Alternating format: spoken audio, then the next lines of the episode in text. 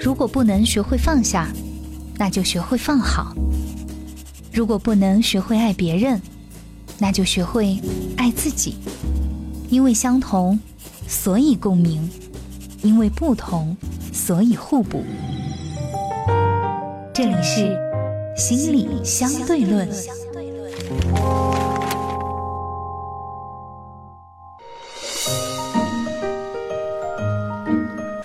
欢迎收听心理相对论。大家好，我是大月月。今天呢，我们要和老朋友杜杜老师一起来探讨的话题是怕黑，嗯，或者是说怕鬼啊。我们首先请进老朋友杜杜老师。除了常年的专业受训以外，在生活中我没有比你好多少。你所经历的，我正以着不同的方式在我的生活中经历着。没有孤单的痛苦，只有独自的承担。我是杜杜，一个拥有十五年从业经验的心理咨询师。杜杜你好，大家好，我是豆豆。你为什么要笑啊？没有啊，你你我今天看你那个标题，我最近刚买了一个，就不是有新整理了一个那个《聊斋志异》的版本，就是 我刚买完，我刚买完，然后就是全部都被你 被你哎，你你小时候会有这种体验吗？就是怕黑或者怕鬼？有啊，小朋友都会怕黑吧？我觉得长大以后会怕吗？长大以后会好一点了吗？我跟你讲，我是当妈以后好一点，是吧？因为有有有小孩陪着你了，是吧？不是，就所谓的为母则刚，因为小孩比你更怕，你在他面前你不能显示的，你还害怕。你说这我就想起那个笑话，就那个那个爹领着儿子走夜路，然后就一边走一边问：“你怕不怕？你怕不怕？有爸爸在，你别担心啊。但其实自己怕的要”死。对对对，我是怕黑的人，嗯我鬼倒不怎么怕，嗯，就是可能我我研研究生学民俗学嘛，然后其实也是会里会面会讲到很多，也会。有讲一些就是这种所以所以我就觉得有的时候应该应该杨老师有时间要把你的专业拿出来给大家讲一啊讲。忘差不多了关于。在民俗学当中的那个，但毕竟是本专业民俗学里面其实有一个就是万物有灵的一个说法嘛，嗯就所以其实你把所谓的鬼和灵，你把它看作是同一个，就是不是人世间的东西啊。但是嗯你要相信有一点，就是你不惹人家，人家不会来惹你，而且你不是一个坏人，你没有做什么亏心事，其实好像这些东西他也不会。再有最主要一点就是你要尊重，嗯，就你对所有的这些，你都跑秉承一种我信不信是一回事儿，但是我得尊重这些，所以你就没什么好怕的。但是黑这个事情是因为黑他，我觉得他会激发一种人基因里面或者骨子里面，就是哎，你有体验过那种全全黑的那种感觉？我体验。过，我体验过，就是那种一点光线都没有，就是你你就是你你我们说的小小时候学成语叫伸手不见五指，嗯嗯相对来讲我们生活环境还比较好，就是怎么都有些灯光，甚至我们在梦中叫光污染，对吧？你拉到窗帘总会感觉到。嗯，有有一次是在在新疆一个地方，然后那个地方。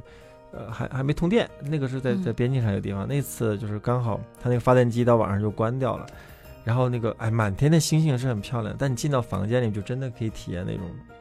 然后那个是我以前我觉得我自己是不怕黑的，但是我从小到大经历的那个黑，所谓的黑是还有那么一丝你还是分辨得出来旁边有没有、东西，对吧一吧丝？丝的光线的，对。对，那那个极致的黑，就是让我第一次就是像整个人被放在那个闷葫芦里那个那个感觉。哎我跟你分享一个怕黑的嗯经历哈，呃，早在好几年以前，那个时候我还没有当妈，嗯、有一个艺术家他做了一个装置，嗯。然后呢，就是先让你走过去。其实他，我觉得他就是要想让你体验，就是人生是怎么一回事儿。嗯。嗯，然后他可能就是有一个过程，就让你先进到一个很黑很黑的隧道里面，黑到真的就伸手不见五指，然后你什么都不知道，就你根本，我跟你讲，他那种黑会让你觉得你根本不敢迈步。啊就是我体验的那种黑了。哎就是你我以前觉得我不怕黑，但那次让我你不知道前面有没有坎，有没有楼梯，有没有什么各种，然后你周围你也扶不到墙，你摸不到任何东西，那种恐惧，嗯嗯嗯那种那种害怕。嗯嗯嗯然后这个时候前面他们就这个装置啊，它前面会有一个工作人员引导说没问题，你可以往前走，地上没有任何的障碍物，让你可以往前走。然后通过一个越越来越窄的那种压迫感，你知道吗？嗯你可以嗯可以扶得到有墙了，然后就走走走走走，然后完了走出去。他其实是想让你体验一回，就是我后面跟他聊啊，就是你人从生出来，你经历过产道出来，然后突然看到一丝光亮的那种感觉，然后你要走一走走走，然后你才慢慢看到一丝光亮，然后再走出去，感觉有一种那种重生的感觉，你知道吧？嗯我我真的那一次那种黑的体验是把我吓惨了，我会觉得那种恐惧、无助。所以你刚才问我那问题，我就不好回答。我以前一直都认为我自己是个不怕黑的人，但那次就让我知道了，所以那次体验，所以你说这种怕黑的背后，我觉得那种是我跟所有的东西都没联系了，那种就是对，就是我好像。我我除了能够感受到那个背上躺着的那个那个那个床的感觉，就是我觉得墙上的画、灯、东西，我甚至摸到一个我附近的一个什么手机啊，什么东西都是摸不到的，就好像跟一切的世界隔离了。对，我觉得那分钟是我有时候在想，宇宙里面是不是那个感觉？我是想，我们加油我有机会有生见的，对吧？等到宇宙中去看看。我在想，是不是宇宙那种寂静感也是那种，然后那里又静，就是那个我们去那个地方又静，对你听不到任何声音，连声。音这个然后都没有。嗯，然后如果屋子再干净一点，连嗅觉的方面都没有，就好像五感全部断联那种感觉的是一样的。太可怕了。所以内心当中会觉得，其实好像怕黑。我那我们说到极致了，再回来去理解那个呃微弱的黑的部分，其实也是一黑会是一种关系的断裂。以前有很多人对熬夜的那种理解，但我说这个不是心理学的一个判断啊，只是我自己的猜测啊，呃，不是专业内的东西。就是，呃，有时候很多人熬夜，其实也在不断的刷手机，就是，就睡觉和晚上关灯，其实也是种关系的断裂。然后就是刷小说啊、刷视频呢、其实也是在不断想跟外界获得联系的感觉。嗯所以我是一体验了那次的那个感觉之后，才发现啊，是不是跟这个部分有关系？我们都在寻求关系，当关系丧失，那种丧失并我以前只是认为人和人之间的关系，那种关那感觉其实是无感的丧失，就是五种感知觉的就是，而且还有一种，我会不知道自己在哪里。没有定位了嘛，就是没有个参照点了。对，对，就像我就跟你说，一开始我摸不到任何东西的时候，我就只有脚是踩在地上的，嗯我周围我根本不知道有什么，也没有任何人。嗯我当下第一反应就是我要离开这儿，我要我要往后退，嗯都不是往前走，因为你很害怕，嗯嗯，就那种恐惧感，就像你刚刚说的，我跟所有东西都断联了。嗯，所以那种感觉就是，哎呀，就从这个角来讲，嗯，比如说怕黑的部分，或者你看旁边要有只狗，或有只猫猫，哎，可能会我就没事儿了。就是就是我们至少能有个连接的，呃，还有一个就是有的人怕黑的人会不会有那种一些方式，就是睡觉的时候就开着电视，就电视是有声音的，或者电视是有雪花那种，然后就开着一直陪着睡，家里就那个感面应该是觉是对对对，就。可能是有些安全感吧。而且还有就是，呃，我们家小朋友现在已经八岁了，但是他还在拒绝，就是我睡前把灯关掉这件事儿。嗯嗯他一定要有一个小夜灯，嗯嗯，然后后甚至呃昨天晚上都还在因为这个事儿跟我哭。嗯嗯，虽然也是我我说你不要演了，我说我他也希望有个小夜灯。对我说我在你旁边，你有什么好怕的？我说嗯开着灯你不好睡。然后他就小夜灯也忘记了，他就他说：“妈妈，你出去给我拿一下小夜灯。”我说：“我不想起来。”就因为这个事情，他就哭闹了一小会儿。已经八岁的小孩了，我说：“你怕什么呢？妈妈都在。我们家小朋友睡觉也喜欢开个小夜灯的，就那个小夜灯对他来讲很弱，那个光，但是有有那么一个他有光在那就安全感对。他能好像是不是就觉得我我我知道我在哪儿，然后我周围有什么？其实我我的感觉是，小朋友的时候睡睡觉，然后会有那个过程，就是醒了，醒了看一眼啊，旁边有人，就很嗯小的，嗯嗯，然后他就接着闭眼睡。对，没有人他会哭。对，呃一一一看没有人，他马上就肯定会哭了。我觉得那个有那个灯光部分，是不是也在能够帮助他？这个这这不是我的专业范围内啊，嗯，所以我就我就不太能够理解。但是我这是通过观察孩子去发现的。嗯然后其实有的时候光也是一种，比如说开小夜灯，我们肯定开个暖光。我觉得光本身也会有个温暖的部分，嗯黑暗的部分可能会有一种那种冷或害怕和担心的那个那个那个部分。嗯，我虽然没有被关过禁闭啊，但是我在体验是不是禁闭也是这种感觉，就是你跟外界完全没有联系的那种那那种惩罚，其实也是对，所以很呃，在有一些地方就是这个算是非常严重的一种惩罚手段。对对对对对。对，所以所以这也是回回来，我们想那个未成年人不要那个，就是不是说未成年人，就是儿童不要那种不要给他丢在家里面，对，如果你不给他回应，是一件很可怕的事对情，吧？对对对哪怕你是，即使就像你说的，以前在节目里面讲过，给的是一些呃责骂，也比没有任何的回对，我们应好，说忽视比责骂还还可怕、哦。还可怕，对对对。那呃，回到我们就说怕黑这件事情，那我们都分享了彼此就是有过的这种、真的就是对黑暗产生恐惧的这种时刻。但回到小朋友身上，你看他不光怕黑，他还怕鬼。对，嗯，我我是啊，比如是我跟我女儿之间互动的感觉，你你女儿有说过怕鬼这件事吗？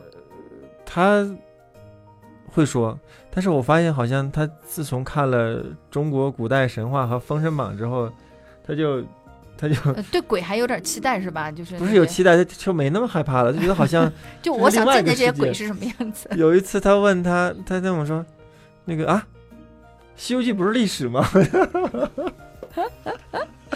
然后再更狠啊，《封神榜》到底是历史还是不是历史？我怎么觉得是历史，又觉得不是历史？你看他这个部分，其实也就是现现实和想象的那个那个部分。嗯，因为小朋友他其实是不太分得清楚这个部分的。对对对对对，然后他就很喜欢，哎，这不最近也是封神嘛，那个他说要带他去看，然后后来我想，哎，带他有机会去看第二部吧，或者因为嗯里面会有他最喜欢的那个魔力青、魔力海、魔力红，这是他最喜欢的那个，他觉得好有意思啊，他们每那个那个状，因为他在封神榜里面看到了这个部分，嗯所以我觉得那个时候之后，但是之前好像孩子会有一些。呃，那个害怕的部分。那我对于孩子这嗯部分的那个反应，我自己的理解是什么呢？就是以前他可能内心当中会有很多的思绪、想法、情绪、认知，是很丰富的，丰富到有些混了。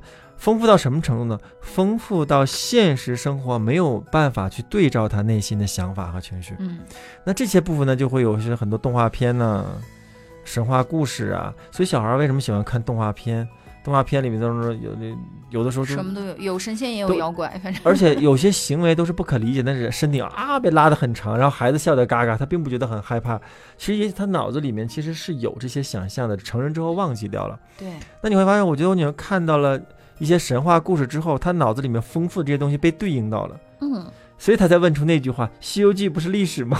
然后，然后我就笑得不行了。我说：“哎呀，你有机会还是看看百科全书吧，看看有关历史和地理真哎实的。”但是我觉得喜欢看神话传说的孩子，嗯，嗯，他会是一个第一很有想象力，对。二一个的话，其实你会发现他的整个世界观其实是会受到影响的。对啊，所以你会知道，他在某种程度上是把《西游记》的故事和《封神演义》的故事，在某种程度是当做这个历史上真实发生的事情的。嗯那有说他内心的很多那种没有办法自我加工的部分，嗯能有对照。那我这样说，呃，就可假如同意我前面这个观察的那个假设例子，就是孩子内心当中想象和丰富的。丰富到什么程度？丰富到他内心自我的加工和分析和理解的能力是没有办法去处理的。嗯，对，那他怎么办呢？所以就会产生了你说孩子会不会怕鬼啊？他可能会以一种具象的或意象的和图像的方式呈现出来，就是然后害怕担心。对，我我觉得这个问题啊，可以问在收听节目的各位妈妈们，就是你女儿到底是怕鬼还是怕我们四川那边叫熊家婆，嗯然后云南这边可能叫老摸鸡，嗯 就是他们其实好像跟鬼是同一种。嗯嗯这种东西就是可能会伤害到小朋友，呃，要么把你背走啊，要么把你吃掉啊之类的。但是这种概念，你发现一定是大人植入给小孩的，就是嗯比如说你睡不睡觉，你不睡觉的话，熊家婆要把你背走，对吧？你睡不睡觉？你不睡觉的话，鬼会来吃掉你。然后小朋友就会对鬼这个东西就会很害怕。但其实你真的去跟他沟通，他会跟你说我怕鬼。那你觉得鬼是什么样的？他也不知道。嗯，或者他会给他有一个具象化的东西。那比如说，如果经常看育儿书的妈妈们，呃，都会教你，就会那些书上都会教你，如果你的孩子说怕鬼，那么你首先要跟他沟通的是，你觉得的鬼是什么，让他嗯描述出来，对，然后呢，把这个东西具象化。当你发现孩子把它具象化以后，他就没那么怕了，嗯嗯嗯对吧？所以我觉得这个怕鬼和怕黑有没有一个共同点，杜老师就是都是对一些未知的，然后自己想象出来的，就是就脱离现实感的一些东西的恐惧。就是我更愿意觉得是些内心丰富的很多情绪想法，没有办法通过自己那个消化，然后外在的方式去呈现出来。哦，嗯 就比如说可能。呃，我再举个例子啊，就是成年人，我们今天不因为不是聊这个孩子教育的问题啊，我们就都可以嗯宽泛一点，就是有时候晚上会做噩梦。嗯你梦里面其实有时候我不知道，就是有被鬼压呀，或者说每一次的鬼其实那个形象都不一样。嗯，对，就是如果有过这种体验的话，嗯。那会不会是比如说在梦见被鬼追啊、被鬼怎么样的时候，呃，你其实去反观自己的现实层面的生活，是不是比如说工作压力很大，或者被老板骂了，然后或者说在情感上就是觉得呃失恋了呀，或者怎么样的那种就比较极端的情感。或者是事件发生的时候，所以我有有没有所以从这个角度来讲，我更愿意理解那种 想象或意象化出来那种怕鬼啊或鬼的那个形象，嗯，其实是内心的一些情绪和想法交织出来的一个具象化的一个东西，没有办法以言语的方式表达出来，嗯或者是理解出来所呈现出来的东西。对，所以这个是有的时候我们在咨询中也会不断的谈论梦，像你说的这个部分，嗯嗯，甚至会谈论那个来访者的想象，甚至想象出来的鬼或担心害怕的部分。嗯但在一个咨询室里比较安全的一个环境里面，能够去通过这样的交流，然后有有一个咨询师有个关系的前提下去谈论你说的鬼的形象啊样子啊，然后慢慢的他会把这些部分一点点跟自己的经历、想法、情绪关联起来，哎，那个部分可能就就消失掉了。明白。也，就是说，鬼其实并不是一个封建迷信嘛，我觉得只是那个时候对情绪和认知的这一些内容的理解和研究还没那么足，那么只能以那样的方式表达嘛。就我又举那个最经典的一个笑话，哎，外面怎么啊？外面打雷，好害怕呀！啊，雷狗电摩吵架了，对吧？嗯这也是个具象的一个表达，嗯，对吧？然后、嗯那个。然后到这里的时候，也许我们在这里面把你害怕的鬼的形象，甚至我我的经常会问，就是你说那鬼长什么样啊？比如几个脑袋啊，什么眼睛，然后它每一个数包括数字、眼睛、长相、颜色，其实这些内在都是有些象征意义的。当我们去哦谈论这些象征意义，你会发现那家更加的具象。像之前那个，嗯，我一直到现在为止还不太想去看的那个电影，那个《深海》是吧？嗯嗯，那个电影里面就太具象了。因为我平时工作当中就很多会遇到呃抑郁症的、抑郁发作的、抑郁状态的来访，然后那个部分就是用一种意象的方式把那个抑郁的情绪表达出来。我不太想去看它，因为我长期浸泡在那个环境里面，我觉得哎呀，还是减轻点负担吧。但我听听我的来访反复在跟我讲那个。电影就这是做咨询师的一个坏处吧，就是比如说很火的一个片子，你还没等你看呢，就不被大量人剧透了。所以我听了一下，我我能够理解他很多，包括红色衣服关联。其实你会发现那个很多情绪都是有凝缩都进化的。因为我是看过这部电影的，对吧我听你说这些关键词儿，我觉得你都已经看过了。还有他说那种突破感呢，其实都是那种情绪的一个象征的意，义，我我当时包括里面那些人的卡通化的，对被被小丑啊，象征成海海豹啊或对对，很多东海海精都是一些创伤和童年经历，是童年经历加创伤，近期的远期创伤接叠加起形成的一种情绪状态。那我就是很具有象征。我看完《深海》以后，我我说实话，就那部电影以后，我两三天都没缓过来，嗯，我真是两三天都没直达缓过来潜意识啊！你看我我我女儿，然后我们一起去看的哈，嗯但小朋友就觉得他不明白，就是这部电影为什么会让我哭成那样。嗯但其实我后面我也在想，为什么我会哭成那样？嗯，就到最后后半部分，我突然觉得我看看明白是怎么一回事儿了。以后一开始我还嫌，我觉得好吵啊，就是嗯就哔吧就是各种，而且太绚烂了，就是那个画面。对对对对，但看到最后的时候，我我我一我真的是在影院就哭的，一一整包纸巾全部哭完。然后我女儿就很诧异，因为你看小朋友的那种，可能我就在想那段其实我也挺有点儿。呃，抑郁嘛，就是家里面可能有老人生病啊什么的，就遇到很多很多的事情，然后那种情绪一下子就好像被共情了，嗯就是你看你被一部动画片，所以我们就说，这也是我们想象出来的很多东西，对对对吧？你像就是这这部影片或很多会有很多那个表达或呈现的部分，像以前最经典那个那个少年派的奇幻漂流，那是更把自己的创伤很多东西具化掉，然后怎么消化的过程都完全呈现出来。我跟你讲，我我第一次看《少年派》和很多年以后看《少年派》，那是对完，全不一样的感觉，就因为你的人生经历的事情不一样了，所以然后你最后相信的那个结果，嗯，对吧？所以有也不一样。有时候大家就也那天是谁？我们在一起喝茶聊天的时候就提到，他说问我个人怎么看那个艺术的那个部分，就艺术和美术作品啊，嗯或者是一些象征性作品。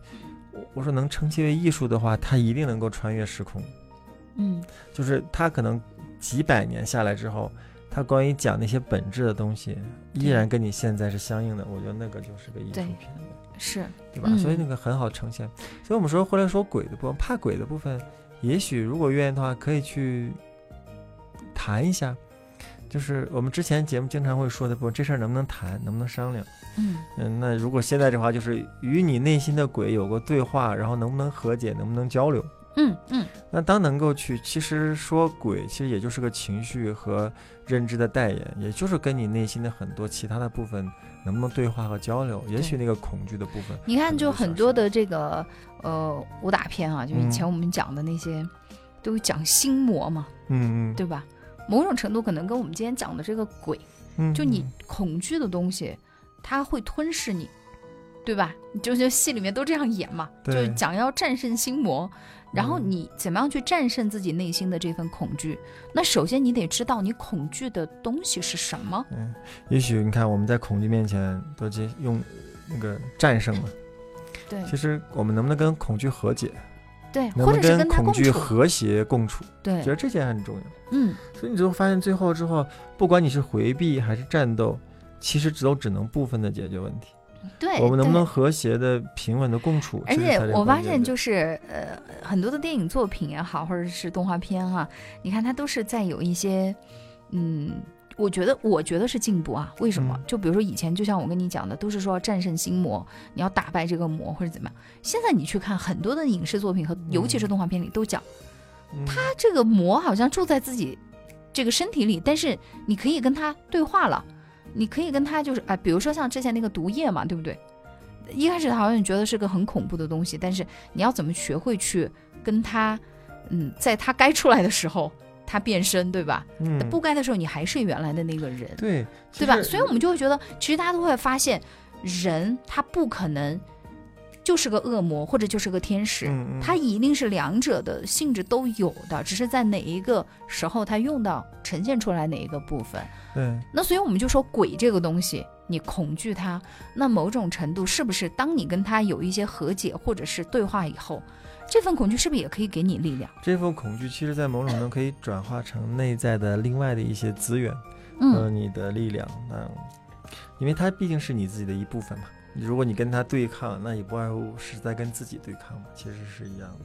嗯，说的好好。那我们就觉得，今天谈到这个怕黑或者是怕鬼的话题，希望给大家能有一些不一样的思考吧。嗯然后再回去看看自己内心，其实你最恐惧的那个鬼到底是什么样子，和他有一个对话，然后能够和他有一个和平的相处，那你会发现，其实自己的内心也更能够达到我们所讲的那种平和的状态，嗯，对吧？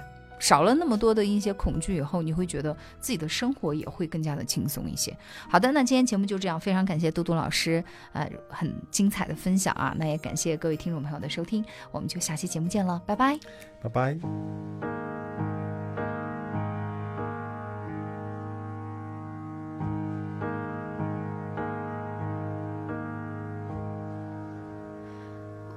小时候，吵闹任性的时候，我的外婆总会唱歌哄我。夏天的午后，朗朗的歌安慰我，那首歌好像这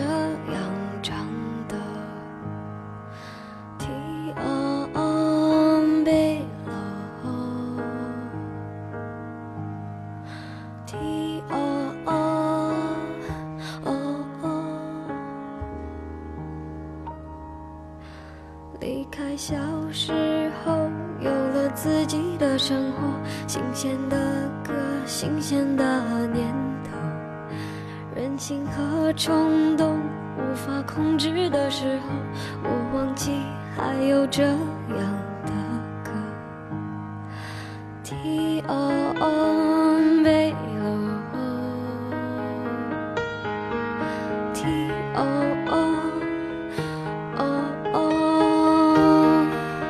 我爱上让我奋不顾身的一个人，我以为这就是我所追求的世界，然而横冲直撞，被误解、被骗，是否承认的世界背后总有残缺？我走在每天必须面对的分岔路，这美好的小幸福，爱总是让人哭，让人觉得不满足。天空很大，却看不清楚，好孤独。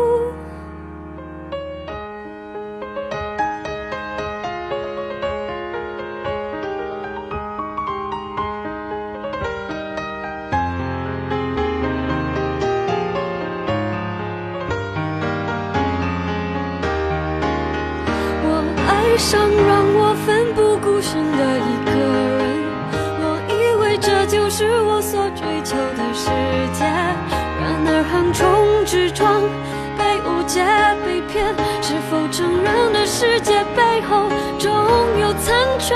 我走在每天必须面对的分岔路，我怀念过去单纯美好的小幸福，爱总是让人哭，让人觉得不天空很大，却看不清楚，好孤独。天黑的时候，我又想起那首歌，突然期待下起安静的雨。原来外婆的道理早就唱给我听，下起雨也要勇敢前进。我相信一切都